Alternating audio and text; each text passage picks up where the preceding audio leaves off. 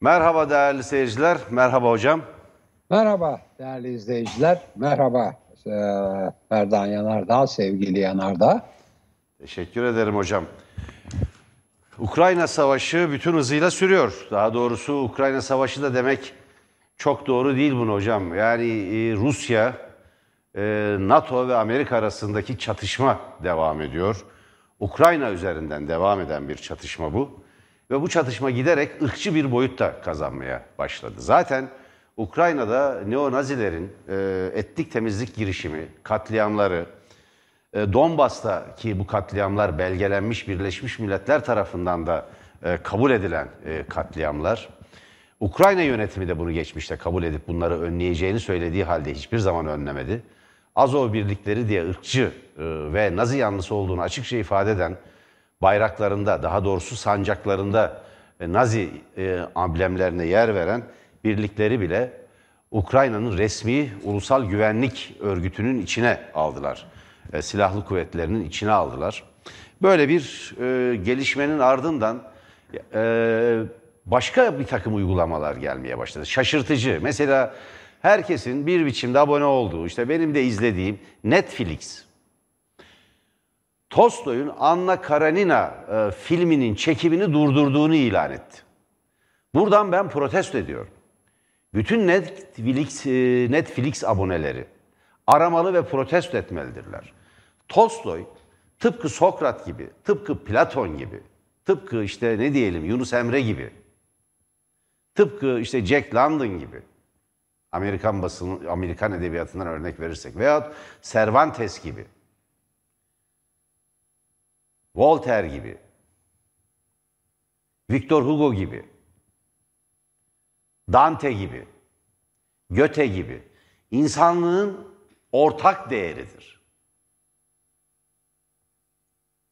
Tıpkı Aristo gibi, Homeros gibi insanlığın ortak değeridir. Sırf onun Rus olduğu için, Tolstoy sırf Rus olduğu için ki Çarlığa karşı, toprak köleliğine karşı mücadele etmiş.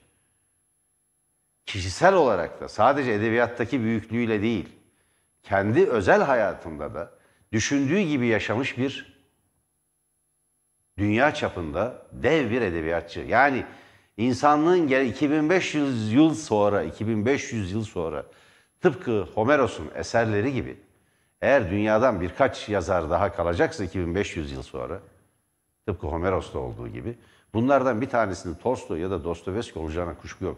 Dostoyevski'yi yasaklamaya kalkıyorlar. Çaykovski'yi yasaklamışlar. Çaykovski'nin eserlerini Viyana'da çalmayı ertelemişler, yasaklamışlar. Ne yapıyorsunuz siz ya? Tıpkı Beethoven gibi insanlığın ortak değeridir. Bunlar ortak mirasıdır insanlar, insanlığın. Onun Rus ya da Alman ya da Amerikalı olmasının hiçbir önemi yoktur. Çaykovski, Çaykovski'dir. Büyük bir müzisyen olduğu için böyledir. Çünkü bu batı, bu iki yüzlü batı, e, Ukrayna'da Rusça yasaklandığı zaman da sesini çıkarmadı. Şimdi bu savaşın nedenlerini merak edenler var değil mi? Kuruluş Sözleşmesi'nde yani Sovyetler Birliği dağıldığı zaman Gorbaçov'un attığı imzada Ukrayna'nın iki kurucu unsurundan biri Ruslar. Zaten Ukraynalılar, Ukraynalı diye bilinen e, etnik topluluk tarihi olarak Batı Slavları diye bilinen aslında bir akraba halk. Onların içindeki neonaziler kendilerinin e, Viking ve hatta Viking ve Cermen soyundan geldiğini iddia ederek faşist ve faşizan ya da yer yer faşizan bir ideolojiyi benimseyerek militarist örgütler kurdular. Bu tip marjinal örgütleri aşırı uçtaki faşist örgütleri dışında tutarsak eğer, onların iddialarının dışında tutarsak eğer, e, Rusçanın yani Slav dillerinin bir lehçesini konuşan, Slovakça'ya daha yakın bir dili e, ve Rusça içinde bir lehçe diye ifade edebileceğimiz, mesela Türkçe ve Kazakça arasındaki farklılaşma gibi bir farklı dili konuşan bir topluluk. Siz kalkıyorsunuz, bu en az nüfus yarı yarıyayken, yarıya yakınken yüzde kırka yakını Rus'tu 2014 darbesinden önce. Şu anda yüzde 17 ila 20 arasında olduğu tahmin ediliyor. Rusçayı yasaklıyorsunuz ve batıdan hiç sesi, hiç kimsenin sesi çıkmıyor. Şimdi daha da komik şeyler var. Bir or- orkestra şefinin e, görevine son veriliyor. Bunun e, Putin'in kızının vaftiz babası olduğu ileri sürülüyor. Bu nedenle Rus öğrencilerinin bazı batılı e, ülkelerdeki Rus öğrencilerinin kayıtlarının silindiği iddia ediliyor. E, Daha da komik şeyler var. E, Putin biliyorsunuz iyi bir karateci, siyah kuşakta bir karateci ve judocu. Judo, Uluslararası Judo, Judo Federasyonu'nun onur başkanı. Onu onur başkanlığından almışlar. E, karate e, kuşağı iptal etmişler. Bence hiç iptal etmesinler. Yani adam sıkı karateci. Hala şey kendisinden çok genç insanlarla müsabakaya çıkan biri. Ben de o sporu yaptığım için bir dönem e, iyi bilirim. Onu Şimdi- yenmek biraz biraz güç değil, biraz yürek ister. Kolay değil Rusya'da. Evet evet yani spor yapan falan bir Rusya'da değil hocam dünyadaki şey yani uluslararası Hayır, yani federasyondan Putin'i- çıkartıyorlar. Anladın da Putin'i yenmek Tabii yani Rusya'da onlar- da dışarıda Ya zaten- da sadece Zaten judo, Japonya'da bilmem- bir çocuk alıp vurmuştu yere biliyorsunuz hocam. Evet yani onun için işte öyle kolay değil. Evet. Japonya'da bir çocukla müsabakaya çıktı sonra tebrik etti yani çok da özgüveni var. Ee, tebrik etti. Şimdi e, Tolstoy'u, Çaykovski'yi, e, Dostoyevski'yi yasaklamaya kalkanlar Anna Karenina gibi ya edebiyat tarihinin en büyük eserlerinden biridir. Yani e, Anna Karenina, Kont Bronski yani bunlar tiptir. Yani yaratılmış e, çok önemli şeylerdir. Kahramanlardır, tiplerdir. Bunları yasaklamaya kalkıyorsunuz. Homeros'un İlyadası'nı yasaklamak gibi bir şey bu. Sokrat'ı yasaklamaya çalışmak gibi bir şey. Mesela Fransızlara kızıp Fransız e, e, Fransızların Cezayir'deki soykırımına kızıp e, Victor Hugo'yu yasaklamaya, onun Sefiller kitabını yasaklamaya kalkmak gibi bir şey. E, gerçekten e, ırkçı denilebilecek, yer yer komik ve Batı'nın nasıl bir şaşkınlık içinde olduğunu, nasıl bir ikiyüzlülük içinde olduğunu ortaya koyan e, bir takım adımlar bunlar.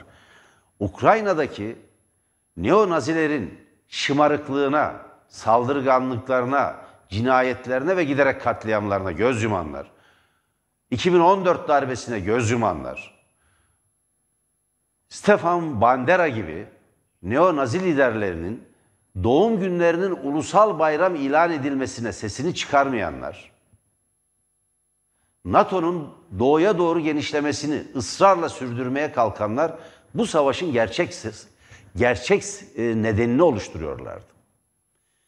Ve fakat Rusya'nın hamlesi bütün bu oyunları bozmuş görünüyor. Ve bir kötülük başladı, bir kötülük çağı başladı. Savaş bir kötülüktür, hiçbir biçimde savunulamaz. Ukrayna'da hemen ve şimdi barışı savunmak gerekir. Ama bununla birlikte NATO'nun doğuya doğru genişlemesinden vazgeçilmesi, Rus dili üzerindeki yasağın kaldırılması, neonazi örgütlerinin yasaklanması ve Ukrayna'da demokratik bir seçimin yapılmasını, temsilde adaletin sağlandığı demokratik bir seçimin yapılmasını talep etmek gerekir. Ukrayna tarafsız olduğunu ilan etmeli. Rusya'nın şartları bunlar. Kabul edilmeyecek şartlar değil, bunlar doğru şartlar. Ama bunun yerine siz Çaykovski'yi yasaklıyorsunuz. Pes. Bu bir bu bir zavallılık işaretidir. Bu bir yenilginin işaretidir. Bu bir kurdukları oyunun, tezgahın bozulmasının yarattığı bir şaşkınlıktır. Türkiye'de de Türkiye'de de birçok e, hemen hemen bizim dışımızda Tele1 dışındaki medya Amerikancı ve NATO'cu, NATO'cu bir çizgiye dizilmiş vaziyette. Ben sadece şu hemen sözü size veriyorum hocam. Oliver Stone'un şimdi e, YouTube'da zaten izlemesini e, serbest bırakmışlar. Açık izlemeye açık hale getirilmiş. Ukrayna yanıyor diye bir belgeseli var. Oliver Stone Amerikalı bir sinemacı. İyi bir sinemacıdır. Ukrayna of Fire. Orijinal adı bu. Bulursanız izleyin. Biz de eğer telifini alırsak ben bugün arkadaşlara söyledim, girişimini yaptık. E, Tele1'de göstereceğiz. Ukrayna'daki neonazilerin etnik temizlik girişimlerini, darbeyi, darbeyi, CIA, CIA'nın ve e, yani CIA, Amerikan Merkezi İstihbarat Örgütü, CIA'nin ve NATO'nun Ukrayna üzerindeki oyunlarını nasıl parçalandığını ve bu savaşa nasıl geldiğini 2014 darbesini adım adım anlatıyor. Bakın Hollywood filmi değil, belgesel. Belgesel. Ve bildiğim kadarıyla belgesel yani dokümanter film dalında da büyük ödül kazanmış. Cannes Film Festivali'nde büyük ödül kazanan bir çalışma, bir belgesel çalışması. Bulursanız onu izleyin. Biz en azından Amerikalı bir sinemacı kadar, bir e, Oliver Stone kadar insanların gerçeğe sadakatinin e, olması gerektiğini savunuyor ve öneriyoruz. Buyurun hocam. Evet, şimdi değerli izleyiciler, tabii e, dünya toz duman içinde. Bu e, Rusya'nın e, Ukrayna'ya saldırısı perişan etti bütün dünyayı. Sebeplerini e, burada tartışıyoruz, konuşuyoruz. Türkiye'de e, maalesef e, bu olay bir kutuplaşma çerçevesinde e, ele alınıyor. Bir mantıklı biçimde bunun geçmişine, geleceğine, e, siyasal ekonomik nedenlerine falan e, kimse bakmak istemiyor. Ya işte Batı'dan yanasın ya Rusya'dan yanasın olduğu iş. Ki tabii orada çok önemli bir şey var. Saldıran Rusya, giren Rusya yani şeye, Ukrayna'ya giren Rusya. Şimdi e, böyle durumlarda tabii çok önemli e, olan bir, bir, bir ilke var. O ilke de şu.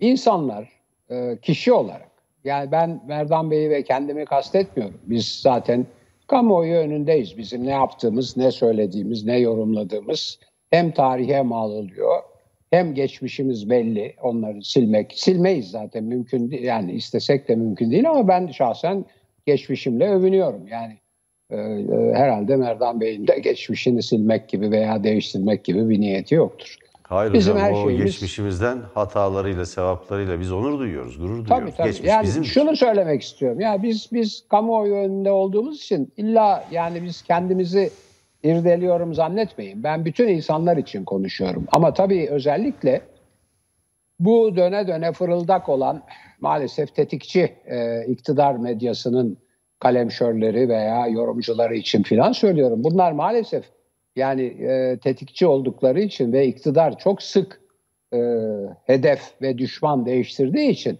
yani bir gün e, Abdullah Öcalan'ı över, öbür gün bebek katili der. Bir gün bilmem Orta Doğu'da ki en işte ufuk açıcı lider der. Ertesi gün bebek katili diye e, ip atar, e, asalım der filan. Böyle bir aynı insanlar, aynı şeyler. E, iktidar işte bir gün NATO'nun Libya çok yani ben e, Ukrayna'da daha hala aynı çizgide kalmasından yani hala kuşkuyla bakıyorum. Kalmasını e, kuşkuyla seyrediyorum. Çünkü e, Libya'da da böyle oldu. NATO'nun orada ne işi var dedi. Hakikaten ne işi vardı. Biliyorsunuz bu programın en başından beri e, NATO Ukrayna'ya e, müdahale etsin. E, yani Rusya'ya karşı savaşsın veya Ukrayna'ya yardım etsin diyenlere de ben ya na, na, Ukrayna NATO'nun müttefiki değil ki NATO üyesi değil ki ne işi var orada? diye her iki taraf açısından da. Yani bizimkiler de bizim yani ben ona da karşıyım. Yani NATO bilmem hiçbir şey yapmadı filan. Ne yapacak canım NATO yani orada ve müttefiki değil ki? Yani dolayısıyla böyle durumlarda insanların e, özellikle de kamuoyu lideri olan insanların ama e, tek tek kişilerin de bazı ilkelere, e, kişiliklerine, haysiyetlerine, hayat e, görüşlerine filan e, dikkat etmeleri lazım diye düşünüyorum. Çünkü değerli izleyiciler, krizler gelir geçer. Yani bu kriz de geçecek ve bu krizin getirdiği bir yeni dünya düzeni olacak. Ben onun adını da koydum. Yeni bir ikinci soğuk savaş olacak. Orada başka sıkıntılar olacak, başka tırmanmalar olacak. Tabii üçüncü dünya savaşı olup da hepimiz yok olmaz isek bunlar. Çünkü Üçüncü Dünya Savaşı'nda hepimiz yok. O ya bir nükleer lafıdır gidiyor. O çok tehlikeli bir şey. Yani onu ilk gene Putin e, telaffuz etti. Çok yanlış bir şey yaptı. E, filan. Yani burada bir şeye bakmak lazım. Ben doğrusu kendim ne yaptığımı söyleyeyim. Haddim değil tabii hiç kimseye şöyle yap böyle yap demek. Sadece işte çok genel şeyler söylüyoruz. Sağlığınıza dikkat edin, haysiyetinize dikkat edin şerefinize, namusunuza dikkat edin. Bir de varsa paranızı da çaldırmayın hiç kimseye yani. Şimdi e, iki ilke mesela benim hayatımda çok önemli. Ben bütün olaylara bu iki ilke açısından bakarım. Savaşlara da bu iki ilke açısından bakarım. Darbelere de bu iki ilke açısından bakarım. Demokrasilere de bu iki ilke açısından bakarım. Barışlara, barış anlaşmalarına da bu iki ilke açısından bakarım. NATO'ya, Amerika'ya, Rusya'ya öyle bakarım. Sovyetlere de öyle bakıyorum. Şimdi bu iki ilke çok basit. Hemen söyleyeceğim. Yani buna kimsenin karşı çıkacağını da zannetmiyorum. Bir tanesi demokrasidir, öbürü de barıştır. Yani ben her şeye barış ve demokrasi açısından bakarım. Barışı kim tehdit ediyor, kim tehlikeye atıyorsa bence o yanlıştır. Kim demokrasiye karşı çıkıyorsa, demokrasinin altını oyuyorsa veya demokratik rejimi yok ediyorsa bence o yanlıştır. Ve benim tavrım, tutumum, yorumlarım barıştan ve e, yani demokrasiden yanadır. Tabii onların alt şeyleri de var. Yani demokrasiden yana olunca laiklikten yana olacaksınız. Hukuk devletinden yana olacaksınız.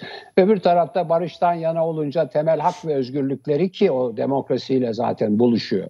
Savunacaksınız filan. Fakat benim Türkiye'de bu iktidarın diline dayalı olarak gördüğüm e, iyice yani zaten e, çok da müsamahalı başkalarının fikirlerine çok da saygı gösteren bir ülke olduğumuz çok fazla iddia edilemez bir toplum olduğumuz. Yani genellikle en doğruyu, en güzeli hep kendimiz söyleriz. Karşımızdaki de eğer bize çok sert karşı çıkıyorsa e, onunla, onu onu çok sert biçimde görür, çok sert biçimde eleştiririz filan.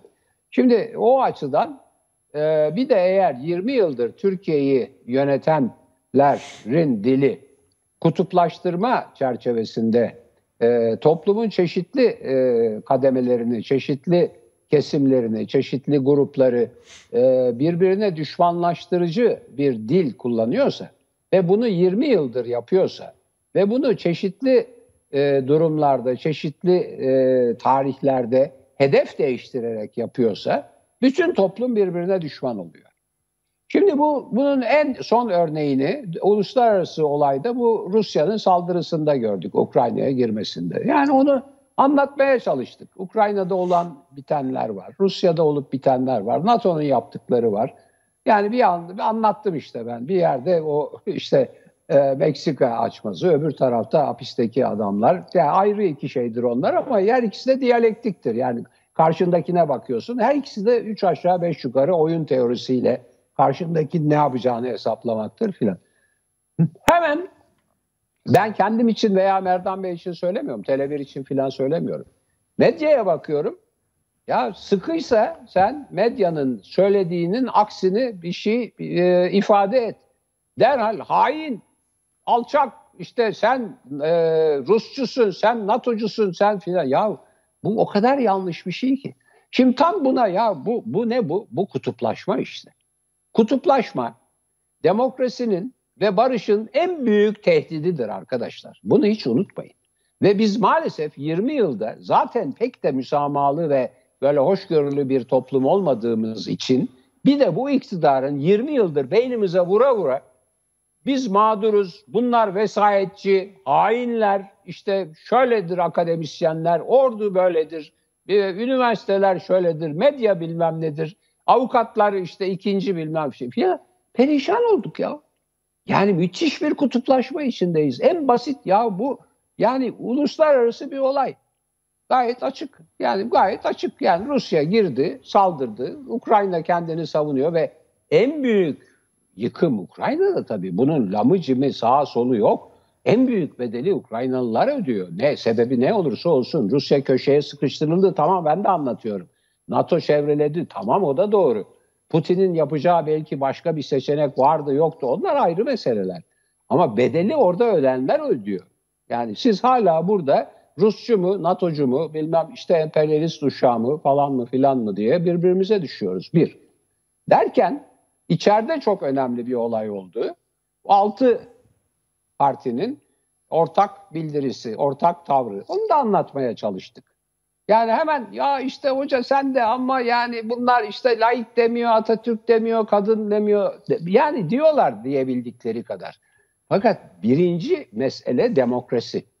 Demokratik yolda bunlar ilerleyebilecekler mi, ilerleyemeyecekler mi? Ona bakmak lazım. Şimdi tabii Onun için yani o demokrasi ve barıştan sapmamak lazım bir. İki, hemen toparlıyorum çünkü karşı görüşü veya oğlu eleştirilerin gerekliliklerini de söylemek lazım.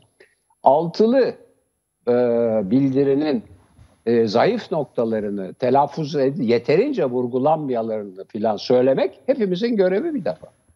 Hepimizin. Yani böyle demokrasi deyince. Onun için diyorum ki ya çok ayrıntılı bi- bildiri yazmayın. Ayrıntılı bilgili yap, yaz, bildiri yazınca şu var bu yok. Bak o terimi kullanmış, hayır bu terimi kullanmamış. İşte şuna çok ağırlık vermiş, buna hiç ağırlık ver. Mesela ben söyleyeyim Cumhurbaşkanı da çok ağırlık vermiş canım. Yani tamam değiştirirsin, yetkilerini de sınırlarsın, olur biter ya. O kadar çok Cumhurbaşkanı ile uğraşma. Yok da öyle bir şey zaten. Bu bu bu ucube rejimin icat ettiği bir garip tehlike. Esas olan meclisten çıktı bütün bunlar ve, ve halk oyuna sunuldu. Onları yapmamak lazım. Yani demokrasiyi öyle halk oyuna sunamazsınız. Demokratik halk ve özgürlükleri halk oyuna sunamazsınız. 2010 referandumu da yanlıştır, antidemokratiktir, yapılmaması lazımdı. Bakınız Venedik Komisyonu bunları söylüyor. Filan. Neyse. Şimdi dolayısıyla e, şey de öyle. Rusya'yı daha haklı görebilirsiniz. Ukrayna'yı daha haklı görebilirsiniz. Ama bu oradaki insanların ölü, öldüklerinin ve bedelini onların ödediği gerçeğini ortadan kaldırmaz. Burada da altılı parti e, yet, altı partiyi yeterli görebilirsiniz, yetersiz görebilirsiniz ama ensemizde boza pişirildiğini, temel hak ve özgürlüklerimizin hepsinin sınırlandığını ve kısıtlandığını, Türkiye'nin gittikçe gittikçe otoriter hatta totaliter bir rejime doğru gittiği gerçeğini değiştirmez. Evet. Dolayısıyla demokrasi, barış ve tabii eleştiri ama kutuplaşma hayır. Hainlik hayır. Yapmayın değerli arkadaşlar. Yani böyle bu kadar ucuz değil bu terimler. Evet efendim buyurun. Hocam bu terimler ucuz değil ama epeyce ucuz olanlar var. Çünkü e, bir diyalektik düşünme metodundan habersiz, bir matematik düşünme becerisi bile olmayan, Doğru. e, yeterli donanıma sahip olmayan bir cehaletin e, kol gezdiği ülkede ister istemez kutuplaşmalar üzerinden e, meseleler tartışılacaktır. Maalesef. Ve maalesef, Türk basını NATO'cu bir çizgiye dizilmiş vaziyette. Hiçbir sorgulayıcı, tartışmacı bir yanı yok. Hiç sorgulayıcı bir yanı yok. Bir ezber var ve o ezber üzerinden gidiyor. Çünkü bir neoliberal rüzgar esti Türkiye'de ve bütün dünyada olduğu gibi 1990 sonrasında ve Batı'nın bütün kurumları neredeyse kutsallaştırıldı. Bütün kurumları. Daha dün Afganistan'ın işgalini daha yeni bitirdi Amerika Birleşik Devletleri. Irak'ı taş devrine iade etti. Mezhepler savaşına. Hadi o kadar uzağa gitmeyelim ama mezhepler savaşı bir ortaçağ arızasıdır. Modern çağın sorunu hiçbir zaman olmamak durumundadır. Suriye'de yine ilkel bir iç savaşı kışkırttı. Batı. Ne işi vardı Hollandalı birliklerin, ne işi vardı İspanyol askerlerinin Irak'ta? Amerikan askerleri işgal etti ama arkasında İngiltere, Alman birlikleri sembolik de olsa birer tugayla veyahut birer taburla veyahut birer küçük birlikle tümü bu işgalde yer aldılar. Üstelik de yalan olduğu çıktı işgal. Yalana işgal dayalı bir gerekçeyle. Tabii. O gerekçenin Kitle imha yalan silahları var dediler, edildi. yalan çıktı. Evet. Ve Amerikan Dışişleri Bakanı gidip Birleşmiş Milletler'de itiraf etti ya yalan söylediğini. Gerekçe yaratmak için. Peki Ukrayna konusunda Batı'nın doğru söylediğinin bir teminatı var mı? Bir yalan üzerine Irak'ı yıkan, tam bakın bir daha söylüyorum rakamı, 4,5 milyon insanın ölümüne yol açtılar. Savaşın ilk, ilk iki haftasında diyelim, hadi ben ilk beş günü demiştim. İki hafta sonra e, Bağdat düştü. İki haftasında ölen insan sayısı yaklaşık 270 bin. Toplam ölümler 4,5 milyon. Daha sonraki iç savaş, mezhep savaşları, etnik boğazlaşmalarda ölen insan sayısı. Suriye'de 2 milyona yakın insan hayatını kaybetti ve 8,5 milyon mülteci ortaya çıktı. Bir mülteci oluşturdular dünyaya. Akdeniz bir mülteci mezarlığıdır. Farkında mısınız bunun? Kendi refahını paylaşmak istemeyen, sınır duvarlarını ve tel örgülerini yükselten Batı ama Ukraynalılara bütün kapıları açtılar. Bakın tam üyelik yap verecekler Avrupa Birliği. Avrupa Birliği tarafından tam üyelik verilecek. Bu bir ikiyüzlülüktür. Bugün Ukrayna konusunda doğru söylediğini zanneden ya işte orada Rus tankları dolaşıyor. Bakın kuvvet zor karşı zoru yaratır. Diyalektik budur işte.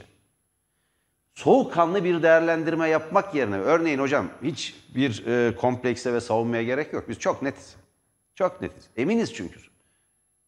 Eminiz. Yok yok ben savunma ba- Etik, babında tabii. söylemedim. Tabii, ben biliyorum, biliyorum. Toplumsal siyasal sorun, Tabii. kutuplaşma sorunu Evet, olarak evet. söyledim. Yok Hiç- savunmaya ihtiyaç hiçbir, yok. hiçbir hiçbir önemi de yok kutuplaşma. Onlar yaratıyor kutuplaşmayı zaten.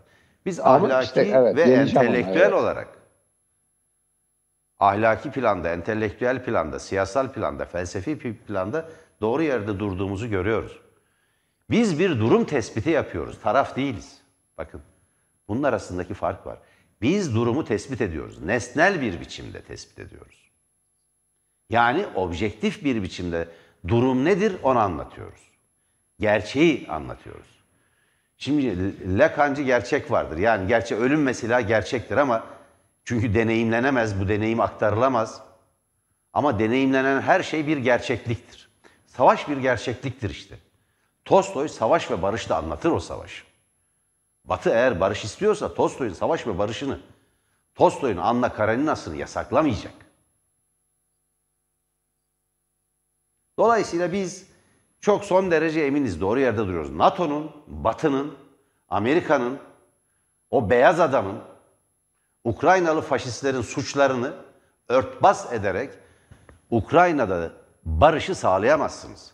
Sağlayamadı, sağlayamadığınız da ortaya çıktı. 2014'ten beri Putin'in yazdıkları, söyledikleri uyarıları, Rusya'nın uyarıları belli. Üç tane şart ileri sürdü. Sadece Kırım tartışılabilir. Ama ikisine itiraz edebilir misiniz? Ukrayna'da faşist örgütler, neo- neo-nazi örgütler yasaklansın. Rus dili üzerindeki yasak kaldırılsın. Ve Ukrayna tarafsızlığını ilan etsin. Yahu bakın. Ana dil yasakları konusunda Batı'nın mangalda kül bırakmadığını adeta siyasal ve ideolojik bir terör estirdiğini tırnak içinde belirtiyorum bunu. Hepimiz biliyoruz değil mi? Niye sesini çıkartmadı Allah aşkına? Çıkarmadılar. Yani bu bir ikiyüzlülük. Geçelim bunun üzerinde çok fazla durmanın gereği yok. Kutuplaşmayı yaratanlar bu ülkede bir, birkaç nedeni var bunun. Bir cehalettir. İki, gerçeği ideolojik ön yargılarına feda etmektir. Üç, onlarla tartışırız. Liberal ön yargılara e, mutlak doğru olarak bakanlardır. Dört, batıya inananlardır. Beş, batının söylediği her şeyi demokratik bir kural, ilke ya da görüş zannedenlerdir. Altıncıyı da ben söyleyeyim. Bunların hepsi yalandır. Değerli seyirciler. Bunun böyle olmadığını tarihen biz biliyoruz. Deneyimlerimizle biliyoruz. Bakın Ukrayna'yı bir daha söylüyorum anlaşılsın diye. Türkiye'nin sokaklarında böyle söylenir çünkü. Sap gibi ortada bıraktılar. Şimdi Amerika Birleşik Devletleri Biden 1 milyar dolar Ukrayna'ya yardım yapacağını, Kanada tank savar silahları vereceğini, ağır tank savar, silahları vereceğini açıklıyor. Ve bir dizi yaptırım uyguluyorlar. Ağır yaptırımlar bunlar. Rusya'yı batılı bank, e, batı ticaret sisteminin banka network'ünün yani şebekesinin dışına atmak, giderek dijital bir ambargo uygulamak. Bakın çok önemli. Bazı e, Rus kentlerinde barkod oku, barkodları bile okutamamaya başlamışlar. Yani e, yazılımları yasaklayıp yani Google, işte e, YouTube, e, Facebook vesaire gibi bütün bu e, mecraların dayandığı bir dijital altyapı var. Bunun tekeli batıdaydı. Fakat Rusya bir yandan da Yandex üzerinden kendisi geliştirmeye çalışıyor. Mesela Çin'in yasakladığını özgürlük karşıtlığı zannettiler. Hayır, kendi sistemini kurmaya çalışıyordu. Kendi işletim sistemlerini. Şimdi markaların adını vermeyeceğim ama ünlü Çin markaları var dünya çapında. Batı ile rekabet edebilen. Yazılımda son dereceleri gittiler. Bilişim teknolojisinde, dijital teknolojide yer yer lider, öncü haline geldiler. Kendi yazılım sistemlerini oluşturuyorlar. Dünya yeni bir yere doğru gidiyor. Lavro'nun uyarısıyla bitireceğim hocam. Biz burada söylediğimiz zaman Bir komple teorisi zannetti herkes. Bir üçüncü Dünya Savaşı riskinden söz etmiştik. Lavrov bugün ondan söz etti. Bu nükleer bir savaş olur ve yıkıcı bir savaş olur dedi. Bakın buraya doğru gidiyor.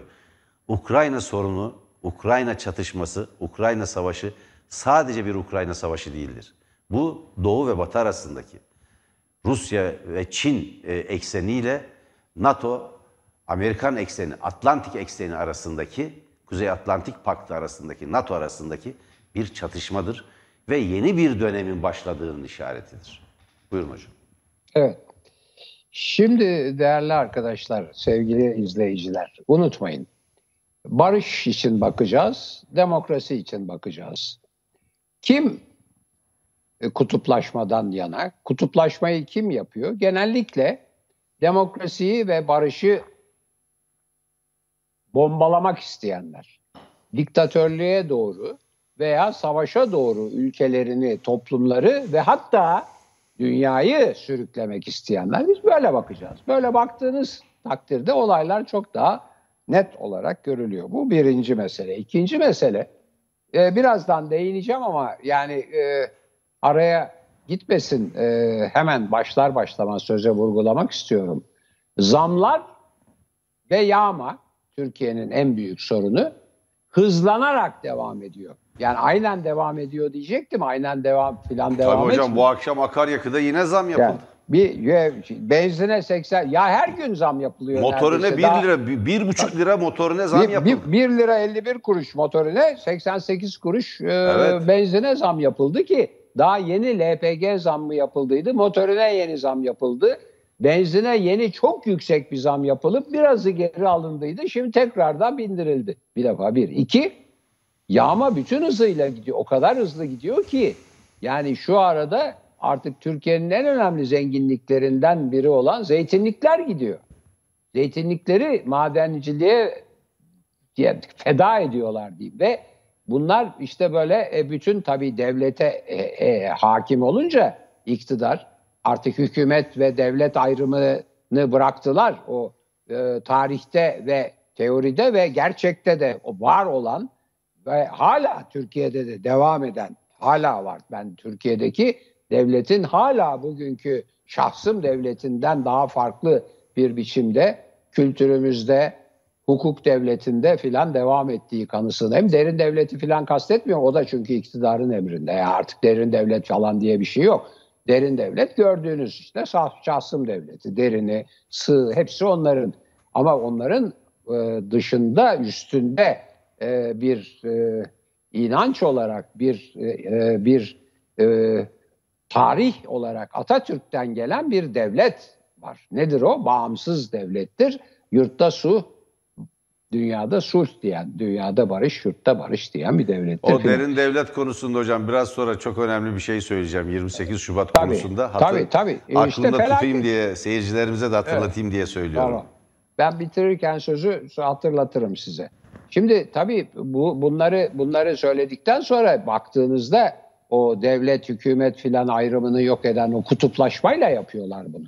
Kutuplaş öyle bir kutuplaştırıyor ki yani ne devlet kalıyor, ne hükümet kalıyor, ne akıl, ne mantık, ne izan, ne gerçekler hiçbir şey kalmıyor. Ama zamlar ve onun arkasındaki asıl şey olan yağma devam ediyor. Sürekli böyle bir hortumlanma artık öyle bir noktaya geliyor ki kaynaklar da bitiyor. Çünkü hiç hiç kaynak arttırıcı bir iş yapılmıyor.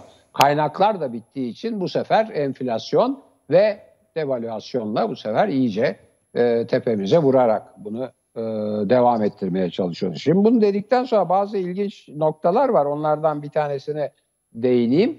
E, İnsanların e, ara sıra herhalde dilleri sürçüyor. Benim de bazen bu canlı yayında çok olur bu. E, Biden'ın da herhalde dili sürçtü. E, Ukrayna yerine İran dedi e, en son konuşmasında. Bizde de o olmuştu. Zelenski yerine zennesi filan denmişti. Yani böyle şeyler olabiliyor. E, Hatta hepimiz zevcesi mi dedi filan diye Hocam bu merak vesileyle etmiştim. izin verir misiniz? Atlamayalım. Benim bir şey düzeltmem lazım. Buyurun. Ee, bayraktar sihaları ve İHA'ları var şeyde. Ee, ne denir? Ee, Ukrayna'da. Biz al ben al bayrak demiştim. İkisi de damat olunca hocam karışıyor. Ben al bayrak Evet. sihaları demiştim. İHA'ları demiştim. Ha, bayraklar bayrak olacak. de bayraktar. Evet. Ee, bayraktar tabii bu Kıbrıs'tan gelen bir önemli de bir şeydir, makamdır, bir koddur. Neyse. Yok bayraklar Şimdi- soyadı hocam şeyin. Damatların Evet soyadı. evet biliyorum, biliyorum. Ama işte şey e, ba- başka çağrışımları var, Var, da ona işaret var. Şimdi değerli arkadaşlar, değerli izleyiciler, bu bunu işaret ettikten sonra yani zamlar e, ve o zamların da arkasında yatan esas yağma meselesi yani ülke çıkarlarına değil e, iktidarın çıkarlarına hizmet eden ekonomi ve maliye politikasına filan işaret ettikten sonra bu zeytinlik olayının e, altını iki kez çizmek istiyorum. Çünkü orada hem o beşli kardeş, ben beşli kardeşler diyorum, beşli çete diyor millet ona. Aslında altı hatta yedi, altı buçuk filan ya. Neyse onlardan biri gene bunun sorumlusu. Arkasında tabii yani çok çok direniş var, çok tarlalar var. Bir de tabii Muğla'da başka bir şey var. Bu e, maalesef filtre takılmamış olan bir takım santralların e, bacalarından çıkan e, zehirli kükürtlü gazın bütün oradaki mahsulü mahvetmesi var. Yani bu yağma öyle bir gözünü herhalde karartmış ki insanların, iktidarın tabii ve onların yandaşlarının e, yağmalayacakları zenginlikleri de yok ediyorlar. Yani öyle bir hani altın yumurtlayan kazı kesmek gibi. Yani her gün bir tane altın yumurtlarken ya, ya, ya diyorsun öyle bir gözün o kazı kesiyorsun. Türkiye o halde.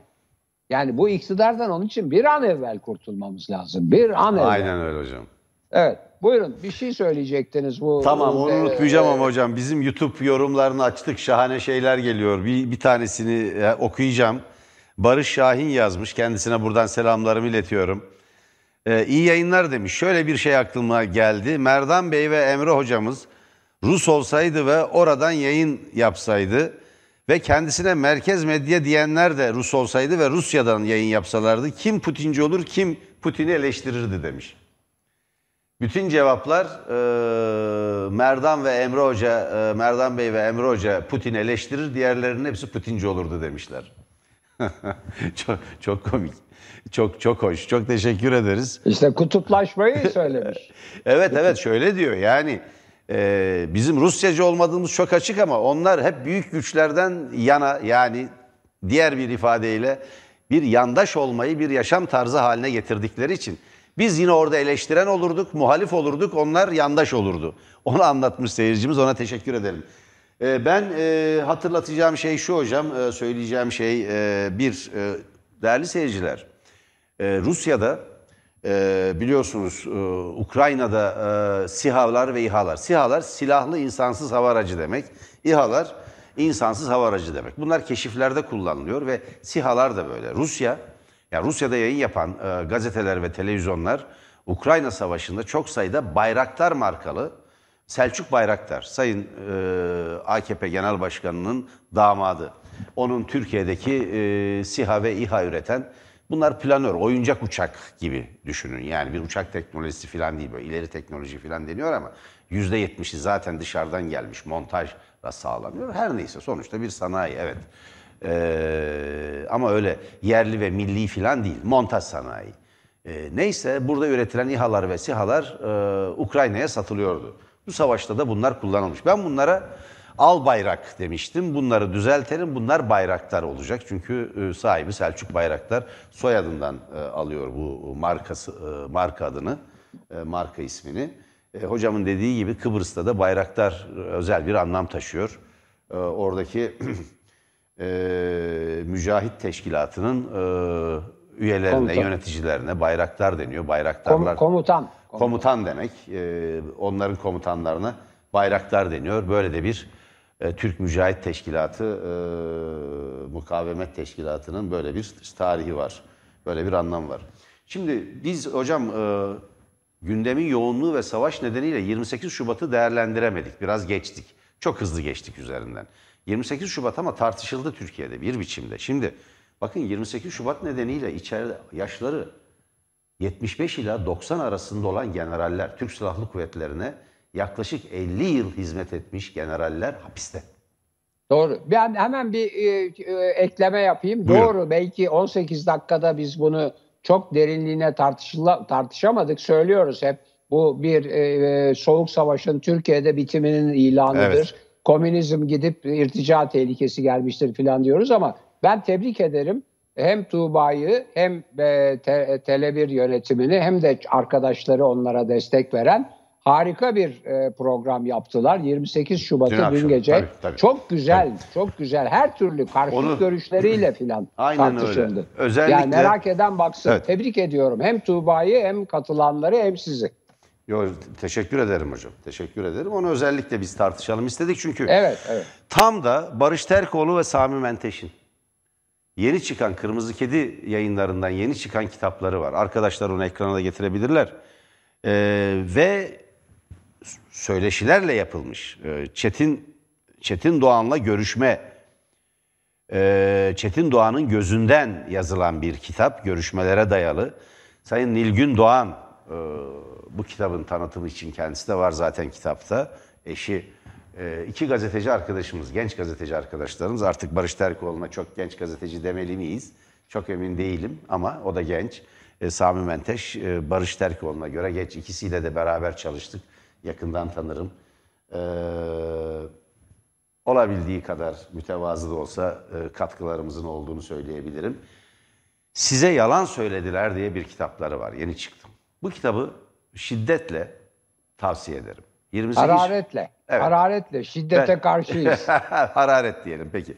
Ben şiddeti şiddeti tercih Hararetle, ediyorum. hararetle. hararetle diyelim. Aynı anlamda hararetle tavsiye ederim. Çünkü durum şu. Ya biz bu ülkede darbe görmesek 28 Şubat'ı bize darbe diye yutturacaklar. Darbe mi arıyorsunuz? 15 Temmuz işte gördünüz darbeyi. Meclis açık. Bütün anayasal kurumlar yerinde duruyor. Formel hukukun dışına çıkılmamış. Evet kitabı arkadaşlar gösterdiler. Size yalan söylediler. Kitap bu. Ee, 28 Şubat'ı anlatan bir kitap. Evet alabilirsiniz arkadaşlar. Formel hukukun dışına çıkılmamış. Ben tam tersine çarpıcı bir şey söyleyeceğim. Kavramı bilerek seçiyorum. 28 Şubat Türkiye'de demokratikleşmenin önünü açmaya çalıştı. Doğru. Ama başaramadılar. Ama Aynen, başaramadılar. doğru. Bakın Aynen. faili meçhul cinayetler durdu. İşkencenin önü kesildi. Gladio dağıtıldı. Gladio dağıtıldı bakın susurluk var arkasından. JITEM tasfiye edildi. Polis özel harekat daire başkanlığı dağıtıldı. İbrahim Şahinler vesaire bunun başkanıydı. Milli Güvenlik Siyaset Belgesi'nde tehdit değerlendirmesinin içine sol yani komünizm tehdit değerlendirmesinde geri plan atıldı. Baş tehdit olmaktan çıkartıldı. İrtica, ırkçı milliyetçilik ve ülkücü Eğitim. mafya. Eğitim. Ülkücü mafya tehdit, milli tehdit değerlendirmesi için alındı ve Türkiye'nin ulusal birliğine ve varlığına karşı tehdit olarak değerlendirildi. Laik eğitim, bakın bunların hepsi Cumhuriyet'in kuruluş ilkeleridir. 8 yıllık kesintisiz eğitim sistemi getirildi. Ve bunları uygulayan hükümetin, yani 57. hükümetin üyelerinden, ortaklarından biri de Milliyetçi Hareket Partisi, Başbakan Yardımcısı da Devlet Bahçeli'ydi. Şimdi o dönemde darbe yapmamış insanları darbeci diye yargıladılar. Bakın beraat ettikleri halde. Ergenekon davalarından, kumpaslarından beraat eden komutanları, aralarında Çetin Doğan var, işte Çevik Bir var, diğerleri var. Darbe yapmadılar. O dönemde Türk Silahlı Kuvvetleri'nin bir baskı uyguladığı açık ama bunu öyle tarif etmek lazım. Öyle tarif etmek lazım. Ama sadece onlar değil, sendikalar, meslek örgütleri, sivil toplum kesimleri, siyasette geniş bir yelpaze. Cumhurbaşkanı Demirel meşru seçilmiş ve darbe, bir darbe yapılacakken belki de, belki de bu darbe önlendi veyahut yapılmadı veyahut vazgeçildi veyahut hiç böyle bir niyet yoktu. Şimdi bakın 28 Şubat dava dosyasına bakın. Bu Fethullahçı çetenin, Fethullahçı çetenin bir kumpasıdır. Dün Mehmet Ali Güler, Güller söyledi, onu söyleyip hemen size veriyorum hocam. 28 Şubat'ın tek bir mağduru vardır. Fethullah Gülen çetesi. FETÖ terör örgütüdür. Eğer başka mağdur olduklarını söyleyenler varsa bu terör örgütüyle iltisaklı olanlardır. Orada hatalar var mı? Var elbette. Ama işte türban yasağı üniversitelerde filan o 12 Eylül'de kurulan, konulan bir yasaktır. Biz 70'li yıllarda üniversitelerde öğrenciydik. Böyle bir şey yoktu. Bakın 12 Eylül darbesini destekleyenlere bakın. Kim onlar? İslamcılar, Türkiye'deki İslamcılar, siyasal İslamcılar. Fethullah Gülen çetesi. Ve bilumum tarikatler. O cennetliktir çünkü anayasaya e, din derslerini zorunlu olarak koydu diyenler kimlerse 12 Eylül destekleyenler de onlardır. 28 Şubat Türkiye'de biraz önce Emre Hocam'ın dediği gibi ikimiz de aynı görüşteyiz bu konuda. Türkiye'de çok az bu perspektiften bakan, e, bu olaya bakan insan var. Türkiye'de soğuk savaşın bitirilme çabasıdır. Gladio'nun yani derin devletin yani kontur gerillanın, Türkiye'de derin devletin adı kontur gerilladır. Ergenekon bir kumpasın adıdır. Kontur gerilladır onun adı. Bunun için e, yazılmış İlhan Selçuk'un, e, Uğur Mumcu'nun kitaplarına bakın. Talat Turhan'ın kitaplarına bakın. İlk kontur gerilla tezgahından geçen Kemalist bir yarbaydır. 12 Mart'ta. Kontur gerilladır.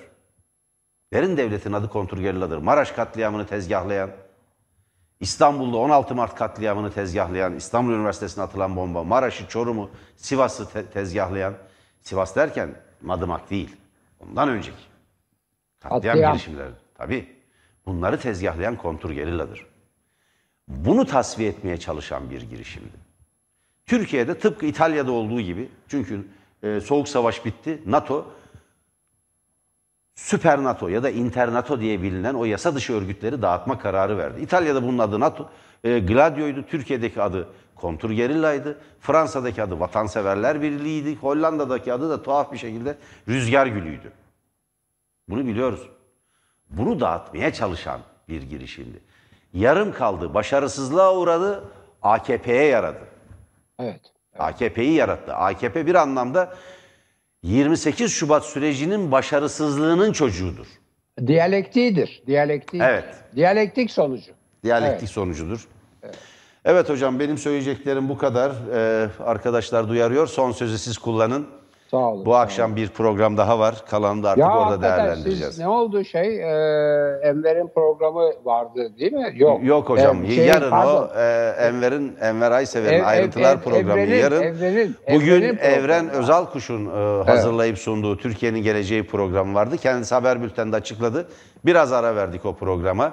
Kendisi haber merkezimizde yeni sorumluluklar üstlendi. E, biraz bu nedenle izin istedi. Tamam. E, ben de daha doğrusu e, bir ara vermesini yerinde olacağını düşündüm. Evet. Bu akşam bir gündem özel yapacağız. Ben e, sunacağım. Gündem özel programında da yine Ukrayna Savaşı'nı ve altılı mutabakatı yani güçlendirilmiş parlamenter rejime geçişi ve özellikle Ukrayna Savaşı ve bunun Türkiye'ye olası e, yansımalarını ve Montreux'u konuşacağız. Tüm amiral madem söylediniz hocam son sözü size bırakacağım.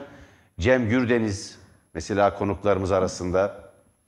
Oktay Deprem Rusya'da yaşamış, e, Moskova'da yaşamış önemli bir gazeteci. Yine e, stüdyomuzda olan konuklarımız arasında. Moskova temsilcimiz e, Mahir Esen, Washington temsilcimiz Yılmaz Polat ve başka sıcak bağlantılarımızla biz olayı enine boyuna değerlendireceğiz. Buyurun hocam.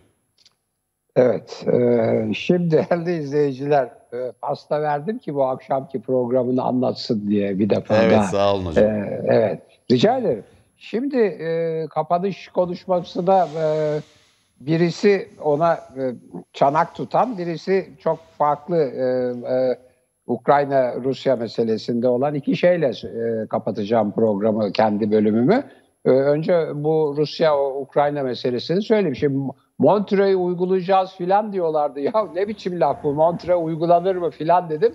Efendim meğerse Montreux'un savaş koşullarındaki e, maddelerini uygulayacağız diyorlarmış ama onu diyememişler.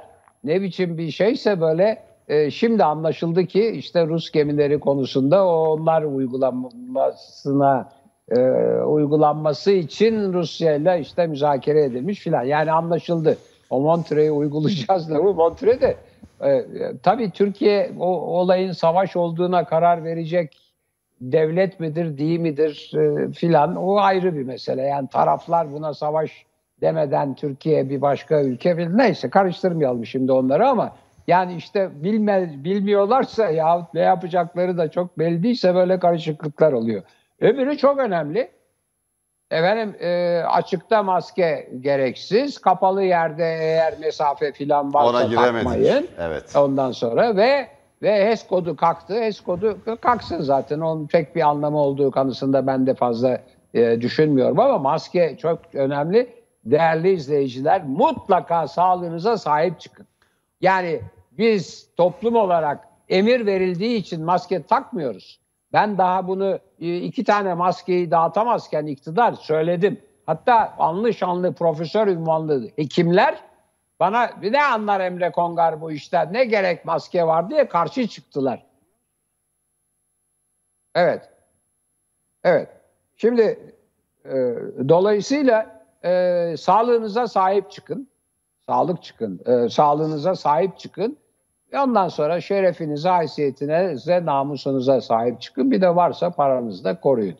Merdan Bey'in programında tekrar görüşmek üzere. Saat tam 21'de burada olacağız değerli seyirciler. Ee, bizi izleyin. Tam ben Emre Hocam'a çok katılıyorum. Eğer bu iktidara güveniyorsanız bu iktidarın sağlık politikalarına da güvenin ama bence tedbir almakta yarar var. Tedbir alırsanız sağlığınızı korursunuz. Hiçbir zararı yok. Eğer bu hükümetin bakanlığına inanırsanız, Sağlık Bakanlığı'na inanırsanız hayatınızı risk edersiniz. Dün ölü sayısı, kaybettiğimiz yurttaş sayısı hocam 203'tü. 203 ya. 203. Normalleştik diyorlar. Ne diyelim Allah akıl fikir versin. Ayrıca hatırlatalım bir bilimsel gerçek var. Aşı, aşıya sığındı bakan ama aşı aşı çok gerekli. Ben de oldu, bizim bütün aile oldu, herkes Hepimiz de olduk, olmalı. hepimiz olduk. Ama aşı yakalanmanızı önlemiyor. Ancak hafif geçme, geçirmenizi veya ölmenizi hafif geçmenizi, hafif geçirmenizi sağlıyor veya ölmenizi önlüyor. Hem aşı olacaksın, hem, maskeni de olacaksın. Hem mas hem mesafeye dikkat et, hem de ellerini falan yıkayacaksın. Aman hiç hiç değiştirmeyin o ilkeleri. Sakın ha, sakın ha. Bunlar emperyalizmi, kapitalizmi, piyasayı canlandırma oyunları. Kulak asmayın. Yani gidersiniz vallahi gümbürtüye gidersiniz. Evet görüşmek üzere Merdan Bey'in programında. Ya ben görüşmeyeceğim de siz görürsünüz.